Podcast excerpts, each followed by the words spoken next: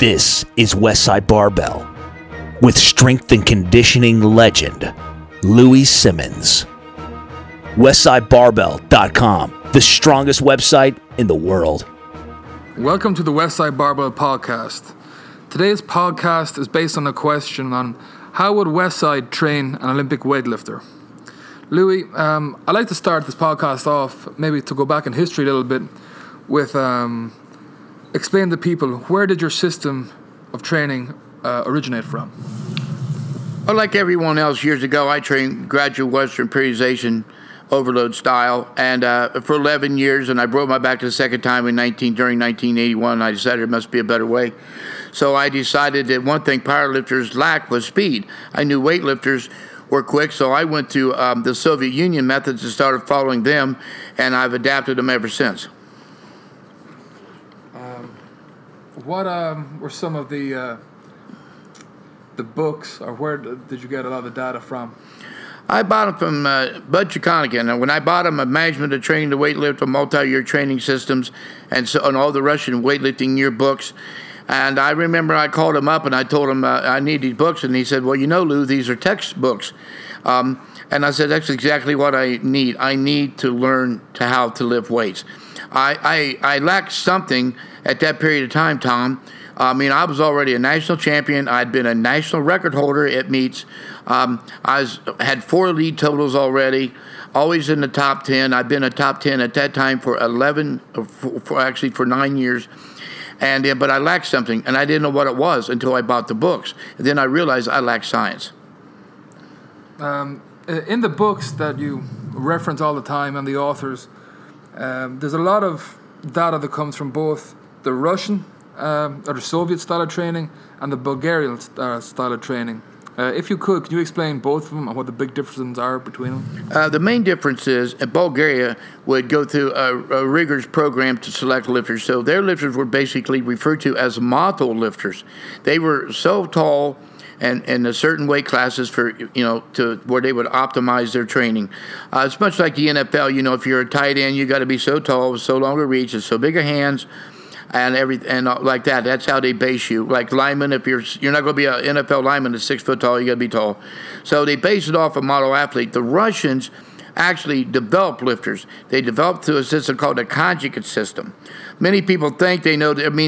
I started talking about the conjugate system in 1986. I'd already studied for 4 years. Now, every time anyone opens their mouth, it's conjugate this and conjugate that, and I don't believe they know what conjugate system is. Especially American weightlifters, they've asked me this question many times. It came from the Dynamo Club, the old Soviet Union, in 1972. Did the Chinese follow a similar system, the conjugate method? Definitely, Tom. The Chinese adapted the Soviet system. Of course, in the beginning, you had Soviet coaches. They adapted the same system. That's why they're so successful today. If you look at the Chinese and the Bulgarians, the Chinese and the Russians, they dominated. It was the Russians, now the Chinese. And of course, the Bulgarians dominated for a while. And now, we dominate. There's 22 weight classes, 10 for women and 12 for men. And my gym holds 7 of the total records. We have the greatest male powerlifter and the greatest female powerlifter of all time. The greatest squats pound for pound of all time, the greatest full meat benches of all time, and so forth. And we've had 4 people over 900 pounds in a deadlift. Our top 10 deadlift average is 866 pounds, top 5, 890. So basically what I did, I took Russian weightlifting methods, adapted them to powerlifting, and have the strongest powerlifting gym in the world. And in speaking on that, our intern here, Flavio, has done some research on a recent competition, and we're going to have him explain the results, and then we have more questions to ask you on that. Hi. So we all know 2 months ago, Houston, Texas, there were the weightlifting world championship, and I had all the stats at the countries who performed the better. So turns out that China, throughout the whole competition, they had 10 medals. They won 10 medals, which 6 golds. And Russia won nine medals, of which three golds. Then we have the Republic of Kampuchea, which for the people who don't know is in Cambodia, just underneath China, who had 6 medals. Then we have Kazakhstan, and for people who don't know, Kazakhstan is under Russia. And then we have Taiwan with 2 medals. I was looking at the stats about the USA team, and all the people basically who competed, all the athletes, were mid-bottom table. So my question, Louis, is why do you think USA cannot still continues to have poor results? Well, in my experience, great teams have great coaches. Bad teams have bad coaches. Now, I don't want this to be misunderstood. I believe American coaches teach technique as well as anybody. Unfortunately, they don't know spatial strength exercises. Strength, if you the coach in China, Coach Fang, says strength and speed is most important. Strength is the most important of all. If strength didn't matter, you would not need weight classes. And even women would lift what men do. It doesn't happen. Strength is everything. It's the most important. Without strength, you can't develop speed. I guess that this leads to the question, how would Westside train an Olympic lifter? How would you begin to start train? Well, first of all, Tom, I remember the Bulgarian weightlifting coaches here, and he asked an audience, why is Brazil so good at soccer? And no one had the answer, and he said, because there's millions of them playing soccer. You have to have a base. China has thousands of lifters. Russia has many, many masters of sport and candidates. And so here in America, first thing I would do, I would build a base. You need to start lifting weights. First, you need the Rule of 3. In case you don't know what that is, you have 3 years of preparatory weight, GPP, which will determine what sport you should be in. But after the 3 years, they will start a weightlifter 10 years old. The periods are 10 and 11, 12, 13, 14, 15, 16, 17, 18, 19, and between 19 and 21, any athlete of any type is referred to as polished. If you're not, you're gone. So the first thing I would do, I would start elementary kids lifting weights. I mean, there's no reason you can't do this because, Tom, you've seen the Chinese kids clean jerk like 150 pounds at 8 years old. Mm-hmm. So don't tell me it can't happen because it can. It's not going to affect growth plates. That's a misconception. That's a total lie. So first thing I do, I'd build a base. I'd have elementary teams, junior high teams, high school teams, and then at regional contests and state level, you would win some type of prize money. That's the first thing I do. And then as you go on into college, there's a lot of throwers that can clean what weightlifters can. So let's get some scholarships from the weightlifting fund into colleges so they can have weightlifters on full rides. Louis, you're talking about during the early years of training, you need to build a base. What do you mean by building a base? Well, GP, general physical preparedness, they'd be pulling sleds, they'd be doing obstacle courses. I believe if I had youngsters, they would do 2 sports, wrestle and gymnastics. They need to be mobility, agility, and dexterity. So we need things like that. You notice you watch a lot of Russians, they'll play ping pong or for hand and eye coordination even. And also their active rest is playing soccer like maybe like you do. So they do a lot of stuff like that. But you got to build this base. I noticed one thing. This is 2016, folks. You can't walk. I'm writing a book about American weightlifting, and many people say, well, why are you doing that? Because I watched this film called the documentary American Weightlifting. It was the most depressing thing I have ever seen. If my dog got run over in the freeway 3 times, it wouldn't be as bad. Everyone in that tape, the biggest, most common word I heard was can't. They can't this, they can't that, they can't this. I can't wait till I get this great lifter walk through my door. I started people who never lifted weights, and they became world champions, world record holders. And so you've got to build a lifter. You can't wait. No one, people to wait come in last. So you got to build a base, and you got to make kids enjoy this. Everybody goes to a football game or basketball, the things like a rock concert. So first thing I do, I'd make sure I got the new modern music or whatever the kids want to hear. That's what I would have. And I would do seminars in this country to teach people spatial strength methods. They don't understand how to make someone good. Seems like our junior teams are great up to a point, and all of a sudden they get left in the dust as they become, later stages of teenagers, and then they're just gone. They limit they can't get any farther because they can't get any stronger. Now, am I the only one to say this? No, the Russians have been telling us this since 1975. It seems a lot of the data and a lot of the videos that I've watched and read, boredom is a huge factor. And I think what you're saying would overcome a lot of that, but there seems to be boredom and a high burnout because of that, because it's the same 12 list. It all comes back to progressive, gradual overload and why that is so obsolete. Yes, it's very obsolete. You can't start out doing high repetitions and then over the weeks reduce the repetitions, raise the weight till you finally get to what you call a competitive cycle series. So the reason is, in the beginning, when you build muscle mass and you move into a power stage, and after a few weeks you lose your muscle mass. If you take moderate weights where you're moving them fairly fast and get into heavy weights where they move slow and produce great force, but unfortunately, as you've dropped out your lifts, you've dropped the volume. You must maintain the volume, Tom, as you well know, with the weight periodization that we use here at Westside and many of the Soviet coaches use for not only weightlifting, but speed skating and many sports. If a person has to squat so much, if you have to maintain a 400-pound squat, then you have to do 4,800 pounds of squatting per workout. That would maintain that. Or if you had to squat 800 pounds, it'd be 9,600 pounds. These things had to be taken into effect. Our training, we basically use a lot of band tension, 25%. Our weights are 50, 55, 60. So you add 25% on there. It's 75, 80, 85 with the average training weight of 80. It's no coincidence that the Chinese do the very same thing. If you look at the Chinese, the repetition is 2 to 5%. So is Westside Barbell. Is this a coincidence or is this a system? I follow the system to a T. Why do I use these? Why do they use and why do I use the weights that equate to 75 to 85%? Because 50% of the training of 780 high qualified European weightlifters use those percents. So I'm smart enough to follow the stats.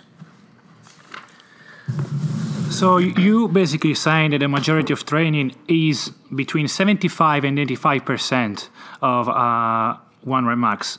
So what about those people that basically think that weightlifting is an explosive strength sport? Well, really, that has nothing to do with the weightlifter itself, but many football teams think it builds explosive power. It does not. Explosive power is built by lifting a barbell with 30% of one rep max. This is high velocity training. Weightlifting is a speed strength sport. Most pulls are 1 to 1.2 meters off the floor in the beginning. This is intermediate velocity. It's also called mechanical power. That's why we do all this the same way. In slow velocity or strength speed, that's where the barbells are slow. But why do we train with these weights? Because, a lot of people don't even understand. Everybody's an expert on the website, but they never step inside the door. In a monthly plan, we do 100 squats between 75 and 85% of some combination. And we do roughly 40 speed pulls as well. So we do 140 lifts for the development of acceleration and speed and technique. This is where we work on our technique. Only 24 lifts a month is max effort. We normally will take three weights, one at 90 and something above in a record, and that's twice a week. We have two lifts, and that's what I do for weightlifters as well. They'd have two max efforts, just like the Chinese. And I would follow this procedure. So we do 24 max efforts a month, but 140 for speed. It would work perfect for weightlifting because that's where it came from. So what do you say to those coaches who say technique and speed are more important than strength? That's it. If you have technique, if you have speed, that's all you need. I would say load up the world record in your lifter's particular weight class. Take 20K off and show me your technique. Most people can't buzz the barbell off the ground. There's two reasons for this. One, in America, they can't squat. All right, they are terrible squatters. The Olympic lifters are terrible squatters, and they lack low back strength. How do I know this? Because, Tom, as you well know, we tried to bring lifters here, and we asked them what their faults are. They can't squat. If they clean 380, they can only front squat 400. You know, if you look at Naim Süleyman years ago, he had at 132, he had a 528 front squat. He had a 435 clean. Do the math. The Chinese 154 world champion, when he was doing a 457 clean and jerk, he had a 573 front squat. Just do the math, folks. You have to have this overabundance of strength to stand up at the weights, because not only once you clean the thing, you have to stand up, but then you have to jerk it. You need a reserve of leg strength to jerk the weights over your head. You know, the most common errors is misdirection. You know, you're going to fall forward or backwards in the jerk, or incompletion extension of the back. This tells me two things. They have a weak torso, why they can't hold the weights overhead, and with the unextension, of course, they have weak back muscles. And the snatch is the same thing, not working the legs during the thrust or unable to recover in the clean and jerk. And so, again, we get right back to leg strength. They lack leg strength, and you see it here all the time, Tom. Mm-hmm. Well, we'll get into accommodating resistance, as you've witnessed over and over with the results we've had. But next question, please. I'm just going through online here. It was a long time ago, probably 2006. You wrote an article for Mike Berninger, and it said, "What if I were an Olympic coach?" You remember that? And I'm just looking through all the comments left on it, which are some are horrendous. How little people know. But I just like to go into that. First of all, did Mike Berninger ever come here, or did you ever talk to him? I've never met Mike in person. I talked to him over the phone for years, but I hadn't heard from Mike for about 6 years. And he, Casey's one son, but his other son went to John Wellborn's gym in California. And I know Mike called me on the phone, and I guess I can say this in public because Mike called me and said he wanted to apologize. And I had no idea why. I hadn't heard from Mike in 5 or 6 years. And he goes, his son went to John Wellborn's, and he was going to use bands on the bar and do the Olympic lifts and everything else. And he said, "You're wasting your time." So when he went there, in a period of 2 months, he put 15K on his snatch and his clean and jerk. When he came back and his son told him that, he called me and apologized. And I need no apology, but I don't understand why anyone can't understand the law of accommodation. I mean, if you do something over and over and over, you're going to get worse at it. But you have to use accommodating resistance. Barbells had tremendous deceleration. Is Louis Simmons saying this? You're damn right I am. But in 1967, Dr. Medvedev said the very same thing. He said you must use bands or cords on the bar. And how would you set up the bands? Or if someone's going to do cleans or snatches, how much tension do you think they need? I know that a lot of people get that wrong, and a lot of people's vision of how they attach bands is incorrect. Yeah, you know, we've had people come here. I don't recall, you know, the name of the guys that came here, and I actually had them work up in the clean. Barbell shrugs. Barbell shrugs. They were disbelievers, so I had them do it themselves and break the record on the spot. I had a fellow come up from Auburn University. He was an ex-quarterback, 6'5", 250 pounds. Best clean, 340 for 6 months. Hadn't done any more. I worked him up at 275 with 25% band tension on the bar approximately. Then we took the bands off, and he smoked 365. The player came up the other day, a hockey player. His best clean was 275. I said, "Give me 20 minutes, I'll break your record." Couldn't bust his record. In 20 minutes, we worked him up to 205 pounds with 25% band tension on top of that. Took off the bands, he worked up, and he made 280, a record. This goes on and on and on and on. I will never say can't. I will say, how can I? So why do you think people, you know, the first time they try to clean with accumulating resistance, they get, you know, these amazing results, you know, having their PRs? It's easy to see, Flavio. You know, the other day a throw coach from D1 school was here and never realized that she had incompletion pulls of the back. When you use bands, you have to constantly pull. That when you the bulls keep the bands will pull you backwards the entire time. Okay. Bands do a lot of things. You know, one of the major things, the guys fastest underneath the bar in the lowest position is going to be your best weightlifter if they can recover from the squat. You have to jump under the bar very fast because the bands are pulling the barbell back down. You know, I've done experiments. This is on a squat. But Matt Smith, I had a college professor, Dr. Akita, do an experiment. And Matt's box squat, parallel box squat at 550 pounds, For three singles, he averaged 9/10 on the eccentric and 9/10 on the concentric.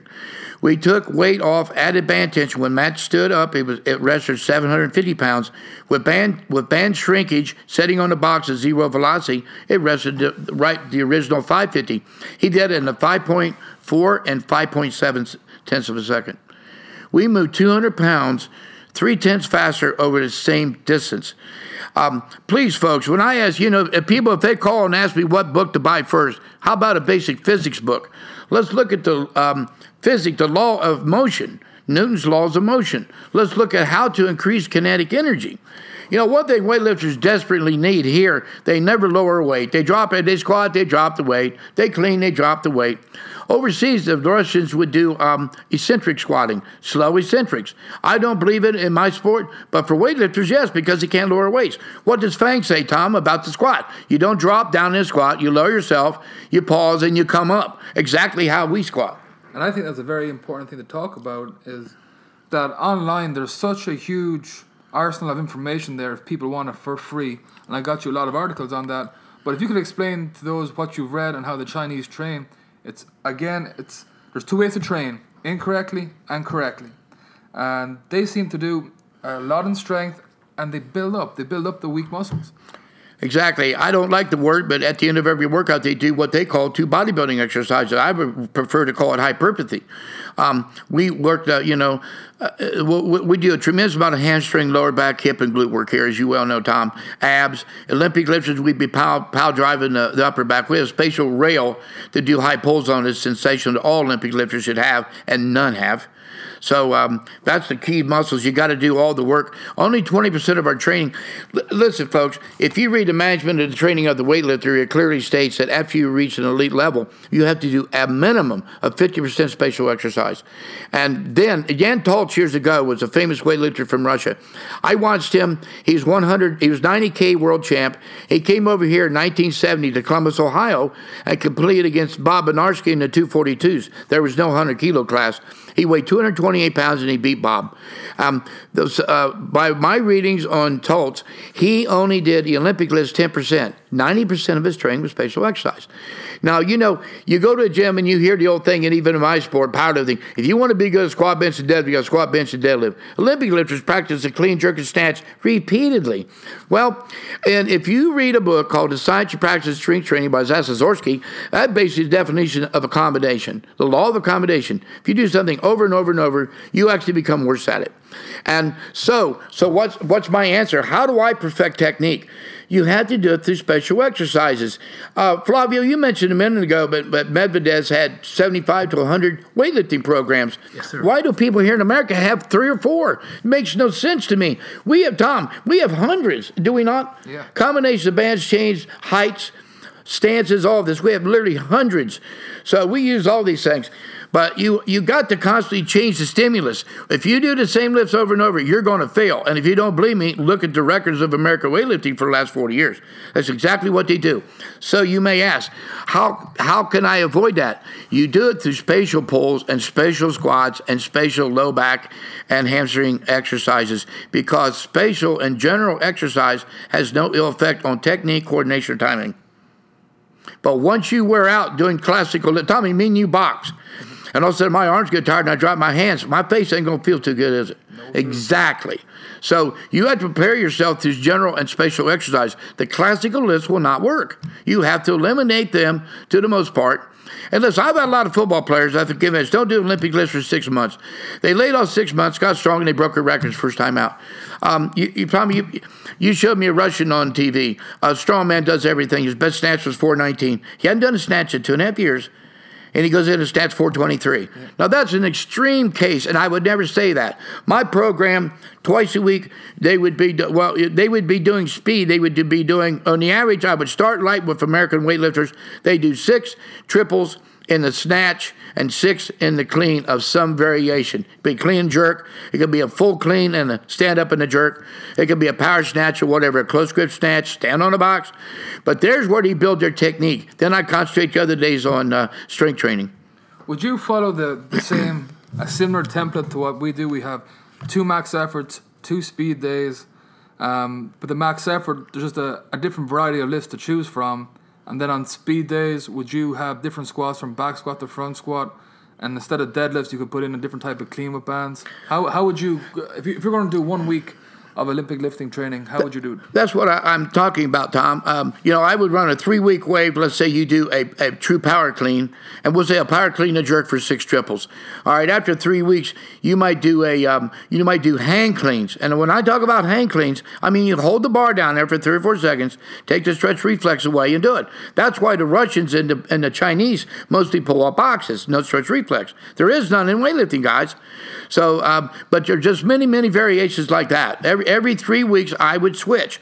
Just like we do here, Tommy. You notice we go up 5% for 3 weeks, and then on the 4th week, we change a bar. But every time I change a barbell on the squat, for instance, I've changed the length of our spine. So it's a new learning trial. The same thing with weightlifting. You know, they did close grip snatches. Like Flavio, you mentioned, I believe in my book, I've got 75 weightlifting programs that are over that. And you have to have. Why? Because think about this, folks. If I told you, go out in the parking lot, I got $1 million underneath the rock, you'd run out the door, pick up a rock. If you didn't find a mill, you'd pick up every rock till you did. A lot of people cannot survive. Only the true model athletes can survive doing the classical lifts. If you read about Naim Süleyman's training and not listen to some joker that will tell you they never did anything but clean, jerk, and snatch, 35% of their training was spatial exercise. Not the classical lifts. It cannot be done. Louis, I just want to refer back just 1 second regarding accommodating resistance. So anytime I see a weightlifter coming at Westside Barbell, you put them through the power clean with bands. They struggle. But what do I see the most? They struggle because they are too slow. They're not explosive. So why do you think they're not explosive? And also, when do you ask these people, do you ever jump in your training? And the answer is no. Why is important plyometrics and jumping? All right, you may have to help me, but yes, number one, they never jump. They never heard of jumping. You have to jump. We recommend 40 jumps twice a week here. Secondly, you're absolutely right. They all think they're explosive. I put bands in a bar, slow the thing down, they can't do it. And this is why. Read a weightlifting program. I mean, I had a big book. It gave me the size of a phone book, and the entire book, it maxed out one time. Max effort is the greatest method of strength training. We do it all the time at a rate of, it's a private gym. We have maybe, 16, 18 lifters, all pro level. And they break their record every Wednesday or Monday at over a 90% pace. That's why we're so strong, and that's why we beat everybody, because we could get a new record every in a spatial exercise. We don't do any regular deadlifts, zero. Yet we've got the greatest five deadlift average in the world, 890. We all box squat. We don't do any squats. But I've got the greatest male-female squatter of all time, 1210 at 271. And the female did 775 at 165. And he took the best squat for Chuck Vogelpohl in my gym years ago at 1180 at 264. So, again, is this a system or a coincidence? I believe it's not. It's a system. It's no secret to it, folks. It's a system. It's exactly like the Russians and the Bulgarians. They had a system. The Bulgarians I didn't like. I had a Bulgarian weightlifting Olympic team doctor here. And I asked him about the training, and I know it was very successful. And if I had 100 people run through my door every month, I may do the same thing at the expense of the lifters. But many, many more failed than succeeded. You know, let's face it, over here, you want to have fun. You don't want to do it for a year or two. You want to do it for years. So the best way to train is the Soviet way. Use the consciousness of constantly developing yourself to be a greater weightlifter. What I've noticed, I'm touching upon the way kids come in, the most eccentric of people seem to perform the most crazy of things. I mean, the most ridiculous lifts get weighted by the most eccentric of people. Do you think a big problem with weightlifting, the way it is, as we said, it's so boring that if you're eccentric and you're extremely extroverted, that this training is just too boring for that to keep them in that sport? Well, they're actually, yes, if you're extroverted, and extroverted people are more explosive. One time, I want you to come back to me on Tommy that, but you're right, Flavio. Why do these Olympic weightlifts think they're so explosive because many have no explosive power? Because they are weak, and they don't jump, and they're weak. But what happens when I take the bands off and I started back with the weights in the same workout? They break their record, and they are astounded. And I had a fellow come in, Tom, remember the coffee guy, Coffee for Kilos. Coffee for Kilos. 400-pound clean. I said, well, good. Come on in. So I tell the guy, I says, here's what I've seen. I said, all the weightlifters come here. I will have them work up a bench, take it off. They will break their clean record inside of 1.5 hours. Unfortunately, many times I'm catching the bottom and they can't stand up. So what's he do? His best was 400. He cleans 415, can't stand up. And he comes over to me and says, you must be a mind reader. I'm not a mind reader. It's simple to see that Olympic weightlifters have a terrible squat. And their lower backs are very weak. That's why they fail. It's commonly prescribed that if you clean and jerk so much, you squat so much. This is wrong. If you constantly push the squat up, the cleans will follow. Especially when you're more athletically built, like weightlifters. Thin people, when your squats go up, the cleans just go right with it. So they're making a big mistake in their loading and have no idea what they're doing. I've talked about doing what an inverse curl is. They've never seen a bell squat. I mean, this is flabbergasting me. If you look at one of the old Russian weightlifting books, now you see this, Flavio, you're here from Italy, but you see us doing it. We do lots of pulls inside our bell squat machine, have a belt around us. Absolutely. It's exactly what the Russians did for the clean and jerks. And the snatches, I don't understand. They don't know their own system. Like you were talking about, Tom. Get on the freaking computer, quit looking at porn, and look how the Chinese and the Russians train, and follow it. Or go pick up a book from 1970, and then you'll have all the information. Like, to me, managing the training of the weightlifters, one of the most important thing in that book is Prelipin's chart. Yes. And that came from weightlifters, and that is how we control how much sets and reps we do. And they can't follow that, even though we can... Powerlifting, MMA, track and field, all these sports, we take that and we put it into the sport and it works. How did I take the training of basically Verkhoshansky in track and field and the weightlifting Medvedev and all their other fine coaches in weightlifting and apply it to my sport, powerlifting, and then learn to dominate?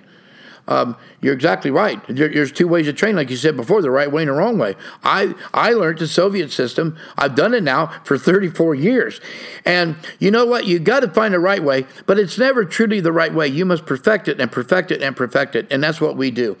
The first time, again, Tom, you brought up about introverts and extroverts. That's what I'm talking about, the selection of weightlifters. You just can't get a bum off the street, man. You need to select some kids.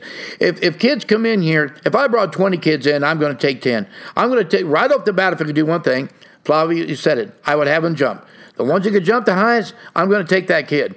Then I'll work on his strength. He has to be able to jump. And Yuri Bardanian had a 12-foot standing long jump. So all you guys listen to this podcast and hate me, go do a standing long jump and call me and let me know what you did. And by the way, Yuri was a weightlifter and broke several records. David Riggert, I believe, broke 57 world records, in the 90 and 100K class. Squatted 675 for 10 reps. I mean, I read this in one of your magazines. So... when was the last... was Joe Doobie the last...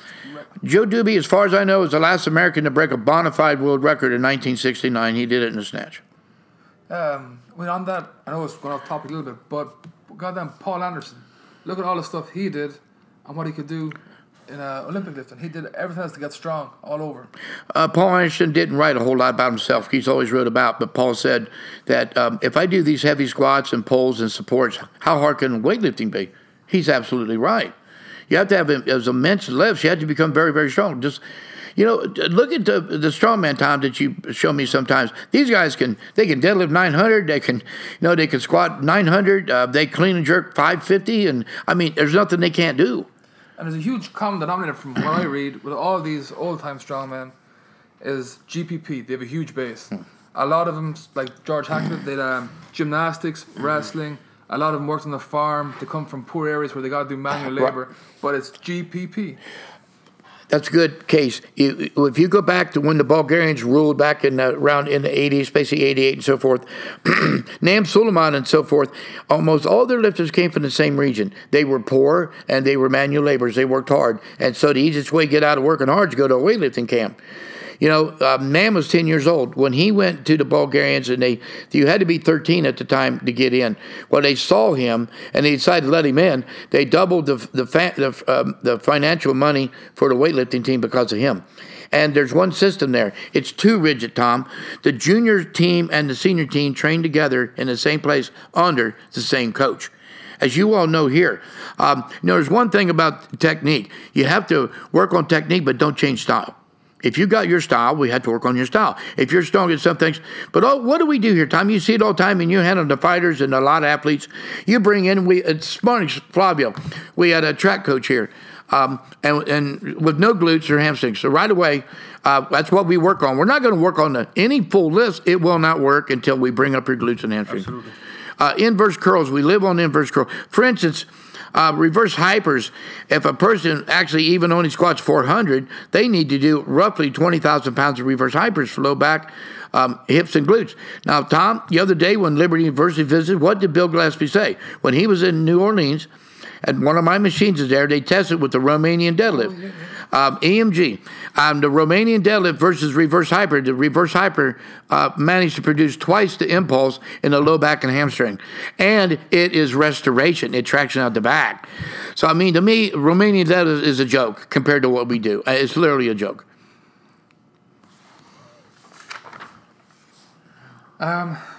Lou, the big topic here, and from all the Olympic lifters I've talked to who went to a lot of Olympic lifting coaches courses and training courses, and they teach other people, a big philosophy over here is the reason why America does not do good in Olympic lifting is because they do not take drugs. And I know it's not a topic you want to go on a whole lot about, but I think it's absolutely ridiculous. Well, if I recall, all testings under IOC, track, hockey, women's soccer, softball, name me a sport that all American athletes don't have to have the same very rigid protocol for drug testing, yet we dominate all sports. Why not weightlifting? We need coaches. And again, if I hurt someone's feelings, I'm sorry. But this is what I've seen coming up. I mean, I had a top total in the world in 1973. There was no gear. I had a 630 squat at 180. There was no gear now. 390 bench and 670 deadlift. And the guys I competed against, I started when I got out of the Army in 1970, total my first meet was 1360, then it was the 14s, moved right up.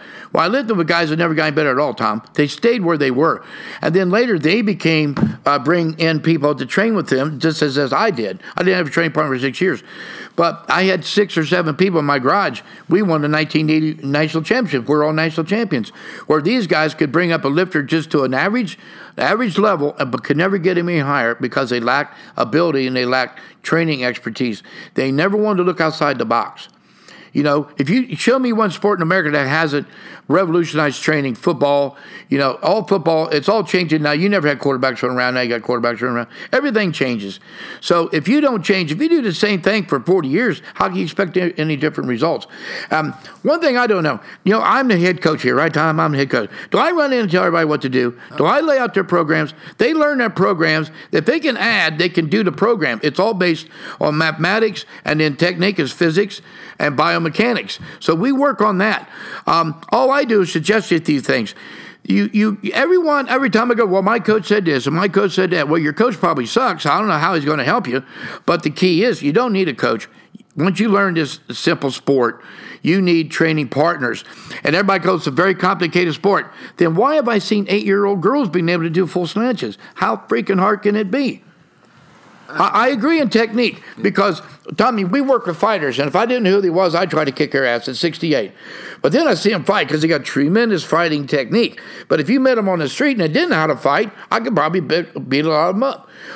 But I'm all about technique. But listen, guys, I talked to a top coach in America one time. I said, what do you do during the week? Blah, blah, blah, blah. Got to this one day, we work on technique. Well, wait a minute. When you're overseas, you learn the first thing you do is learn technique. You don't ever go back to technique. You work on mastering it, but you don't have a technique day. You're wasting your time.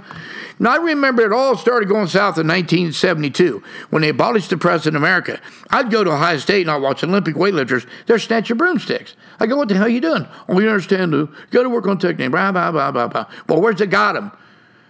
We're just as good in 1972 as we are in 2015.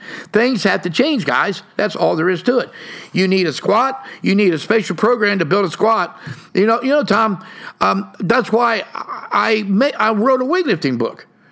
Why did I write a? I mean, I love the sport of weightlifting. I absolutely feel bad for the athletes. I went to my I Olympic lifted when I was a kid. I mean, at 14 in a contest, I clean jerked 260 at a high school contest at 140 pounds. I loved weightlifting. I didn't know anything else as early. You're talking this is, 1962. In 1966, after I graduated from high school, I was immediately going in the Army. I was being drafted. So in Dayton, Ohio, I went to Power Meeting. Larry Pacifico, Vincent Netto, Melton McKinney, and George Crawford's there. I didn't know who these guys was, but I never seen one built like these people. These guys were freaking monsters. They all became IPF world champions when the world champion lifting started, organized in 1972. By the way, Bob Hobbin, who's the father of modern weightlifting. But when I lifted in that meet, I'd always got first, second, third, run around Ohio and neighborhooding states. But I lifted that meet, I got 10th place out of 11. I beat a 55-year-old man, and that's when I switched. But I realized way back they just lacked power. They lacked power then. In 1970, my friend Jimmy Bench was the national champion of 148s in Olympic weightlifting. He was competing against Waldemar Baranowski, the famous Polish 148. I went up to Ohio State and watched him train, and I watched Baranowski at 148 on a back extension bench to 220 pounds, 100K, for 5 freaking reps. Jimmy couldn't do 135. I saw right away why the difference. What was it? A 336 clean and jerk and a 386 clean and jerk. That's the difference. I want to bring up another topic. Reading the program of multi-year training and weightlifting written by Medvedev, in the introduction there was a phrase by Ermanno Pignatti. For those who don't know, Ermanno Pignatti was a famous Italian weightlifter who competed in 1952 and 1956 Olympics in weightlifting. And what he says, everyone talks about the Bulgarian system and of how many world champions come out from it. But no one sees the numerous numbers of lifters that end up going to the hospital because of it. So in relation to this, Louis, can you just explain the two differences between your system and the Bulgarian system and basically the Chinese? Yeah, the Bulgarian. The Chinese system is based off the old Soviet system, and so is mine. So there's 3 common systems, and they all excel. The Bulgarian system, again, brought in model athletes. They just repeatedly did the same thing. The training was extreme, sometimes 3 workouts in one day. My training and Russian training is based off an all-time record lift. So we base our percents off that till we go to a contest and break a record. Then, of course, we readjust. But the percents will always be the same, but the numbers will change. Where they went in and every day, I watched the film. The kid walks up and asks the coach, "Coach, I missed a 363 clean. What do I do?" And the coach doesn't even look up. He says, he's riding. He keeps riding. Says, "Don't worry, tomorrow you do 369. That was their theory. And I've watched training tapes, and these people are absolutely traumatized. These are 19, 18, 20, 21-year-old kids walk around like they're traumatized because of the training. And they just did the same thing repeatedly over and over and over. That's why they basically make 1 Olympics and not 3. That's also why injuries, again, the law of accommodation. You know what happens? What I've seen in Olympic weightlifting is they basically get very, very good at something, and they get very, very bad at other things. I had a top weightlifter here, and Tom, you may have been here. I'm not going to bring up his name. He couldn't jump off his knees onto his feet. I am totally amazed. We've had people jump off their knees onto a 34-inch box. What the hell? You're very good at some things and very bad at other things. You need to be – the more things you can excel at, the greater lifter you will be. You know, and you got to learn how to train, coaches. You know, in my opinion, training is like fighting. A good fighter throws punches and combinations. He doesn't throw one punch at a time. You have to learn to do things in combinations. And everybody's cons box squats, but why is the first 800-pound squat was a box squatter? Pat Casey. First 1,000-pound squatter was a box squatter. David Wellington, right here in Ohio. All of our people are box squatters. So I would use the box squat to build up a regular squat, because that's exactly what we do. We go to contests, we got to do regular squats. And Flavio, you've seen it. We don't, occasionally, like you said, maybe twice a year we do a full squat. They're just to break the boredom. Means nothing, because we got to be judged by death. So who cares what you do in the gym anyhow? But if we break a box squat on a certain box, we know we're stronger. But when you go down there, you break up the eccentric, concentric chain. Weightlifters try to bounce out of the bottom repeatedly. Many times you have to readjust down there, and then they basically stay stuck. You know, a lot of things. Like, again, you don't have heroes. If we could just boost a couple American weightlifters so you have a hero. Who of any ability wants to do a sport with no heroes? You know, kids watch LeBron James. What do they want to do? They want to play basketball. They watch, the top football players, like maybe Rothenberger. They want to be a quarterback. Everybody, the hockey, they always want to be a top hockey player, top rugby player, top fighters, Triple G. It goes on and on and on. All the MMA fighters, everybody looks up. They all got their greats. But where's your great weightlifters? And I got on Mondo Magazine one time because I said, can you please put someone on the cover with the name of George or Joe or something? Why does it got to be Ivan or Valerie? How come you can't put an American on there? How are you going to drag more lifters in if they don't have heroes or somebody to look up to? You need to do that. It's a psychological. Everything is, it all starts in the head, 90% in the head. I'd like to, just before we go on, back to the box squat. A big thing that we see here, we get videos, people say box squats don't work. Well, first of all, you're not doing them right. The amount of videos we see, and a lot from Olympic lifters, they'll touch and go. It's supposed to be an imperfect collision where you lose some energy into the box and it makes it harder. You don't go down as fast as you can, absolutely ram your ass right in that box, jam up your back and try to come back up. That's not how a box squat is done. That's how you get injured. We do them correctly here. That's why they work. Everyone that we know that does good knows how to box squat correctly. The things are in the little details, and the little details is correct technique and how to do a box squat. You also notice, Tom, they come here, they got their feet a foot apart. Mm-hmm. And I go, why don't you take your feet out? But we don't squat that way.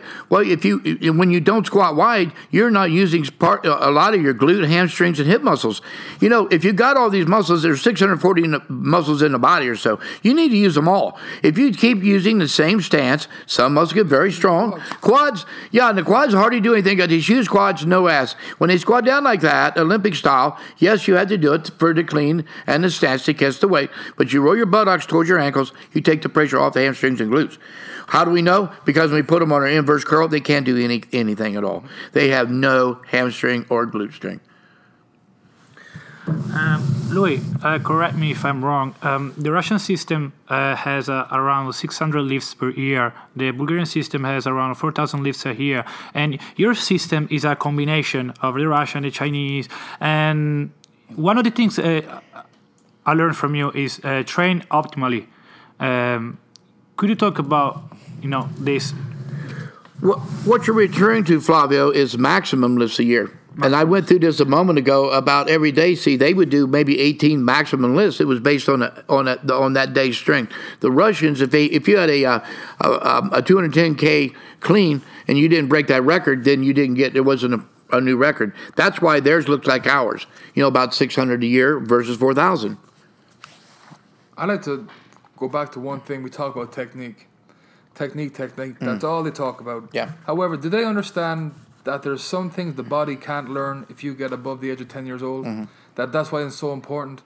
And if technique is the be-all and end-all, well, the best equalizer in the world is absolute strength. Mm-hmm. And I think that's what people forget. And what did you say the Chinese say? Without strength, there is nothing. Without strength, there is nothing. The Chinese said that decades ago. And you're right, Tom, in any sport, what's a wrestler tell you? He's got, if he gets beat, he's the equal technique, I'll be stronger. Judo, jiu-jitsu, we work with all these kind of guys. No matter what the sport is, we just sent a guy that was cuffing the Giants, came here, we trained him. He went down, he said he dominated. We put 15 pounds on him, way stronger, and he said he dominated in this game. He displayed some type of special all-star game for the guys that come check him out. And another thing, I want to let everybody know, Louis is probably one of the biggest and avid followers of Olympic lifting there is, and we have tried. We have offered lifters to come down here. We put them up in a hotel, they wouldn't come. We paid their way to come here, they won't come. Our doors are open 24/7, 365 days a year for a top quality Olympic lifter to come here, and yet no one. How many have we got come through the door? Not one. None. You know, Tommy, it's a funny thing because I used to work with some pro football teams, three of them, the Browns, the Seattle Seahawks, and the Green Bay Packers. And I went there, they gave me 40 players. Now, everybody knows what these guys make. You're probably talking $200 million annual salary. They had no problem giving me these guys. I worked with Kevin Rendleman, UFC heavyweight champion, UFC. Kevin had no problem letting me tell him what to do. I worked with two Olympic gold medal sprinters, and Butch Reynolds and the female Mo Robinson. They had no problem giving me these guys. So the only thing I know, Olympic lifters are made out of some type of alloy that is actually priceless, and they won't give me one. So it's a funny thing. And I actually don't want them. I want the coaches to come here. Just balls up, coaches. You know, you got something to say to me, come on over and say it to my face. And come on here, I'm going to show you, put you through some workouts. Now, Flavio, you're back here again for a second visit. And when you were here before, you saw a weightlifter train here. I took them through just a normal program. I train, Tommy, you said it. What's my middle name? Optimal. Mm-hmm. I don't try to kill anybody. Trained here for 3 or 4 weeks, goes back to California, then comes back. I said, what'd you do when you were there? Zero. Had to take 3 weeks off because the training killed him. I'm going, you got to be kidding me. You didn't do anything. I mean, what they do is a joke to what we do. My heavyweights would handle, you always talk about tonnage. I'll bring something else up. I talk about it in my book, which is essential. But our heavyweights, our super heavyweights will handle about 150,000 pounds of work in one workout for the squat or dead. And 90%, probably 100,000 or well over, is 1,000 pound squatter do 12,000 pounds of squats. But they'll do 60,000 reverse hyper, 60,000 pounds. And as you well know, Tom, I don't know how you calculate the bell squat, but it's probably equally as much. All glutes, hamstrings, and hips. Years ago, Zapatinsky, 64 Olympic champion, was just killing everybody, and all of a sudden he wasn't making any progress. They couldn't understand why. He had no injuries, no mental problems, everything was fine at home. So they got in his log, and he found out that the average weight he was lifting had gone down a few percents, and the volume had dropped. They pushed it back to where it was. He would resume breaking records.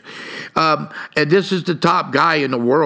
You have to raise volume, and you have to do it the way we prescribe through spatial exercise. You cannot do it in the clean, jerk, or snatch because form will break down, and then you're dead in the water.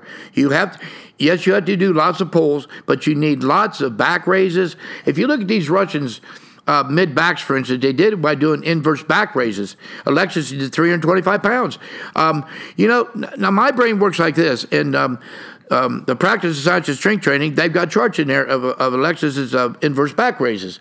So when I saw that, I said, gee, that must be really important. So that's what I investigated. Everybody looks at something, most people look at that and they turn the page. They're in there for a reason, folks. Follow these guidelines. That's what I did in all these books I have. And the results speak for them themselves.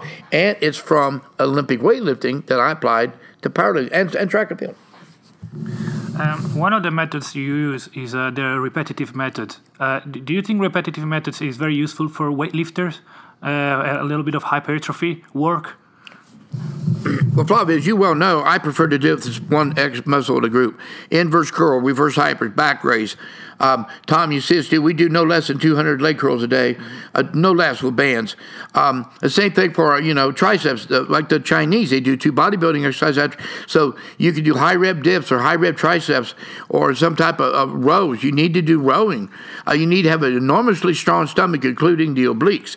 So I know when guys come in here are so underdeveloped, it's just really pathetic. And they're always introverted. You've got to get normal people will give you normal results. I've never had a normal person become a world record holder here. They are all out to lunch. They're crazy, one way or the other. But those are the ones that give you the high results. You ever go to a racehorse, watch top racehorses, the top horses, they normally have to have a dog or something in the stall where they keep them calm. They want to race. All they want to do is go, go, go, go. I have a track girl like this right now. You guys, all we can do to keep her calm down. And you need extroverted people that want to go. So, and that brings up a point on coaching. You got to coach the athlete to who they are, yes, not to who you are. Right. Yeah. You got, if an athlete is extroverted and they're crazy and they're pushing around, punching stuff, you punch them back. If they're very quiet, you can't get up and yell at them, come on, let's go, because it's not going to work. I've had the craziest people here in the world, and I mean, and then I've had to calm people here in the world.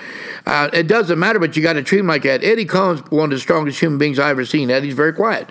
Mike Bridges, now, on the other hand, although he was mostly quiet, he told me that he did whatever popped in his head.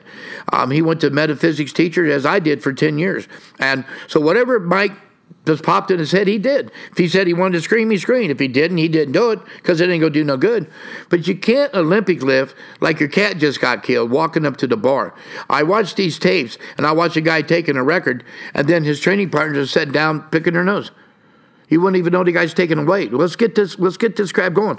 And another reason, Flavio, you've seen it, and you asked me about this, and say, why do they fail when they get close to new records? They never, without using bands, because they're used to only lifting 85 or 90%. When I put 5% extra, they don't know what to do with it. They just keep putting out, exert the same force. With 60%, I got 85, 70, 85, 80, 85, 85, 85. But if I put 92 on, they exert 85, and they fail. Absolutely. Max effort is the key, is the most greatest method for muscle recruitment and frequency of firing. You have to do this. And again, each week we switch exercises just like Medvedev did. And that's science. That's not you talking. That's in books. That's a big thing. This is backed up by science. Yeah, you could come up all the programs you want, but I came up the max effort method, the dynamic method, lifting that is lifting submaximal weights to maximal force and speed, and then a repetition method to failure. We prefer to go near failure, so we do multiple sets for the hamstrings, traps or whatever you want to train. That's how you do it. Folks, you ever think about this? If you look at a clean jerk, and let's call it two pulls. You've got the first and second pull, the rest is called the explosion. Then you got a full front squat and then a jerk. Well, whatever you are weakest in, that's where you're stuck. If you might clean 500 and stand up and only jerk 350, you got a 350 clean jerk. You might be able to jerk 500, but if you can only clean 350 and stand up, you got a 350 clean jerk. So that's why you cannot think that all elements of this lift is going to go up simultaneously. It's not going to happen. You may have to push a big squat, a big pull, and a big jerk. We've had tremendous success sitting on a high box about the angle that people would jerk from, sitting down, relaxing, and doing push jerks off sitting on a high box. Also, one of the exercises that we do that the Russians did, we do jerks out of a rack. So there's the barbell sitting on pins, and they had to jerk it from there. It causes you to use legs. Remember what I said, one of the major reasons is insufficient leg drive. It teaches you to do these things. You just can't run through this freaking same program week after week and expect to get different results, because you're getting the same results. And the only reason I took time, and Tom, it probably took a year to put this book together. We're going to have numerous pictures. Is because I love American weightlifting. I love America. I want this. I'm sick of not seeing us get to on the medals, platform. We have to be able to get a medal. We got to be able to someday raise our heads. No one won. I mean, in powerlifting, we dominate. How can we dominate? How much money we give to the National Federation Committee? I forgot. Zero. So what are you doing with the money? I mean, why do Tommy? Another thing that it really aggravates me. I said, you got a glute ham? Oh, no. You got a reverse hybrid? Uh-uh. You got a bell squat? No. You got a plow swing? No. You even have plow boxes? Oh, no, I'm afraid not. You're not going to the county fair, guys. You're trying to get to the Olympics. You're going to have to spend a few freaking bucks. I've had top coaches come here, and I had to give them a hyper. And that pissed me off right away. I thought, I don't want to get too crazy on the podcast here. But I'm going, I had to give you a reverse hyper. Then he gave it away. Yeah, what was ridiculous. We live on these exercises. Tom, you know as well as me, if we need something, what do? We go get it. Or we make it. If we have a problem, we solve it. We don't go be bitches and just get beat over and over. We're not going to be beat. Never am I going to get beat. I'm going to find a new way, and I've got a program coming out. It's called the Static Dynamic Developers. I have 5 machines going to revolutionize strength training. I got all the money you got in your pocket there, Tom, that you'd be hard-pressed to find an Olympic lifter to buy one. Impossible. Yes, anyone that knows Dr. Bondichok in the shot put fame and Verkhoshansky used a method called the static overcome by dynamic. They would either pull on a barbell that wouldn't move, then run over and lift 30% or 60 to 80% for explosive or speed strength, or they would pull on a squat of 90%. It's called a heavy effort overcome by dynamic. They squat 90% for a couple reps and then go do 30%. These methods are 45 years old. And so, but I've never seen a weightlifter do it. I've never seen a weightlifter do static work. You know, the second pull, for instance, Flavio, is so explosive. How do you coach it without a camera? You can't. Okay. So how do you coach it? You do static pulls in the Hobbin method from one pin up to the second with holding against that pin so the coach can analyze your technique. But I've never seen Olympic lifters do it. Only powerlifters. You know what I think a big thing is? And in here, you said, thing to me a long time ago, and it still holds true today, that no matter what, you would try 100 things just to get the one answer. But we're not afraid to make fools of ourselves trying to come up with the answer. Eventually, it will come because all the answers are in the gym. And I think people are afraid to experiment, afraid to try to do something. Will it work? Won't it work? You got to try it. You can't just do the theory. You got to execute it, cross it off the list, keep going until you find a solution. Right. That's why it's best to train in small gyms where there's no public, so that way no matter what goes wrong, no one's there to see you. Who cares? I never mind looking stupid because, like you said, I eliminate enough thing to come up with things that really work, and a lot of these things really work. Mm-hmm. So you're absolutely right. But you have to experiment, but you just can't do the same thing you've been doing for 45 years and think you're going to get some kind of different result. Got any more, Flavio?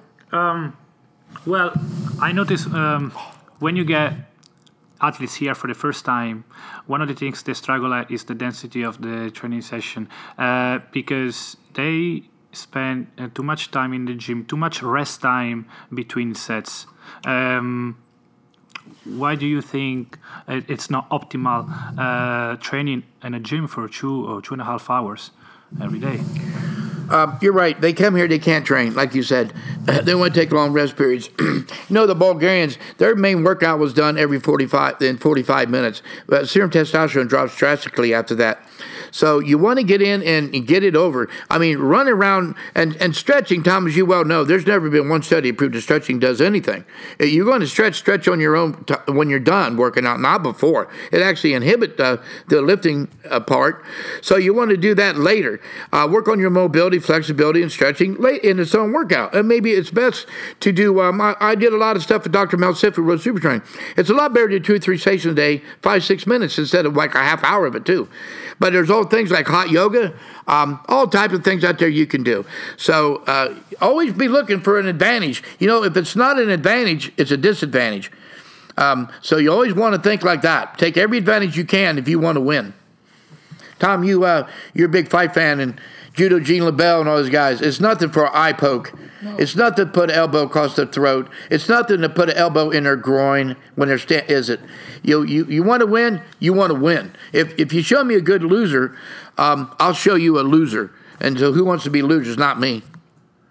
Oh, and that's what I meant. In 45 minutes, serum testosterone drops. So that's why you got to train fast. And unfortunately, Flav, you've seen it. They can't train fast. They're not getting anything done. I've had 83 people squat at least 800 in the gym, in contests officially, 83 people. So a squat workout for us, just the squats alone after the warm-up, is 9,600 pounds. Then they do upwards to 100,000 pounds of work, and this is done, as you see, in about an hour and 15 minutes. We do the most important things, the squats, the pulls, then we go into what we need the most, the glute, lower back, glute, hamstring, hip work, and then it's on the abs, or it could be the traps or whatever.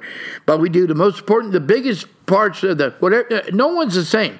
A guy brought me 2 lifters one time, and they were pretty good lifters. But these are 2 training partners. One had a huge upper back, the other had no lower back. The other one had a big, thick lower back, and the other had no lower back. And they trained together. Well, obviously the system worked for it didn't work for either one of them. But how does 2 different people have enormous back, the other one has none, and the other had enormous lower back, and the other had none. You have to train individual. There's no such thing as how to train a weightlifter. There's no way to train a fighter. No. You got to train them, use their high points and then work on their weak points. If you got a good grappler, what do you work on, Tom? Stand up, right? Mm-hmm. If you got a great stand-up guy, what do you work on? Take down defense, for instance, So you got to analyze what's going on here, folks. And again, what I believe in my gym, if you're not a good training partner, what happens to you, Tom? You're gone. You got a good training partner. You need someone to try to kick your ass every day. You always need a guy trying to catch up to you and a guy that you're trying to catch up to him. And that way you got this constant, everyone chasing each other's tail, and you're going to become great. I had many people as very, very highly competitive years ago. Guys, the makeup of human beings obviously different now than was 25 years ago. But everyone was so competitive. There was numerous times that $200 would be on a box or on a deadlift platform, just laying there, winner take all. You run your mouth. Me and one guy jumps in the rack. We challenge you to a rack contest as a team.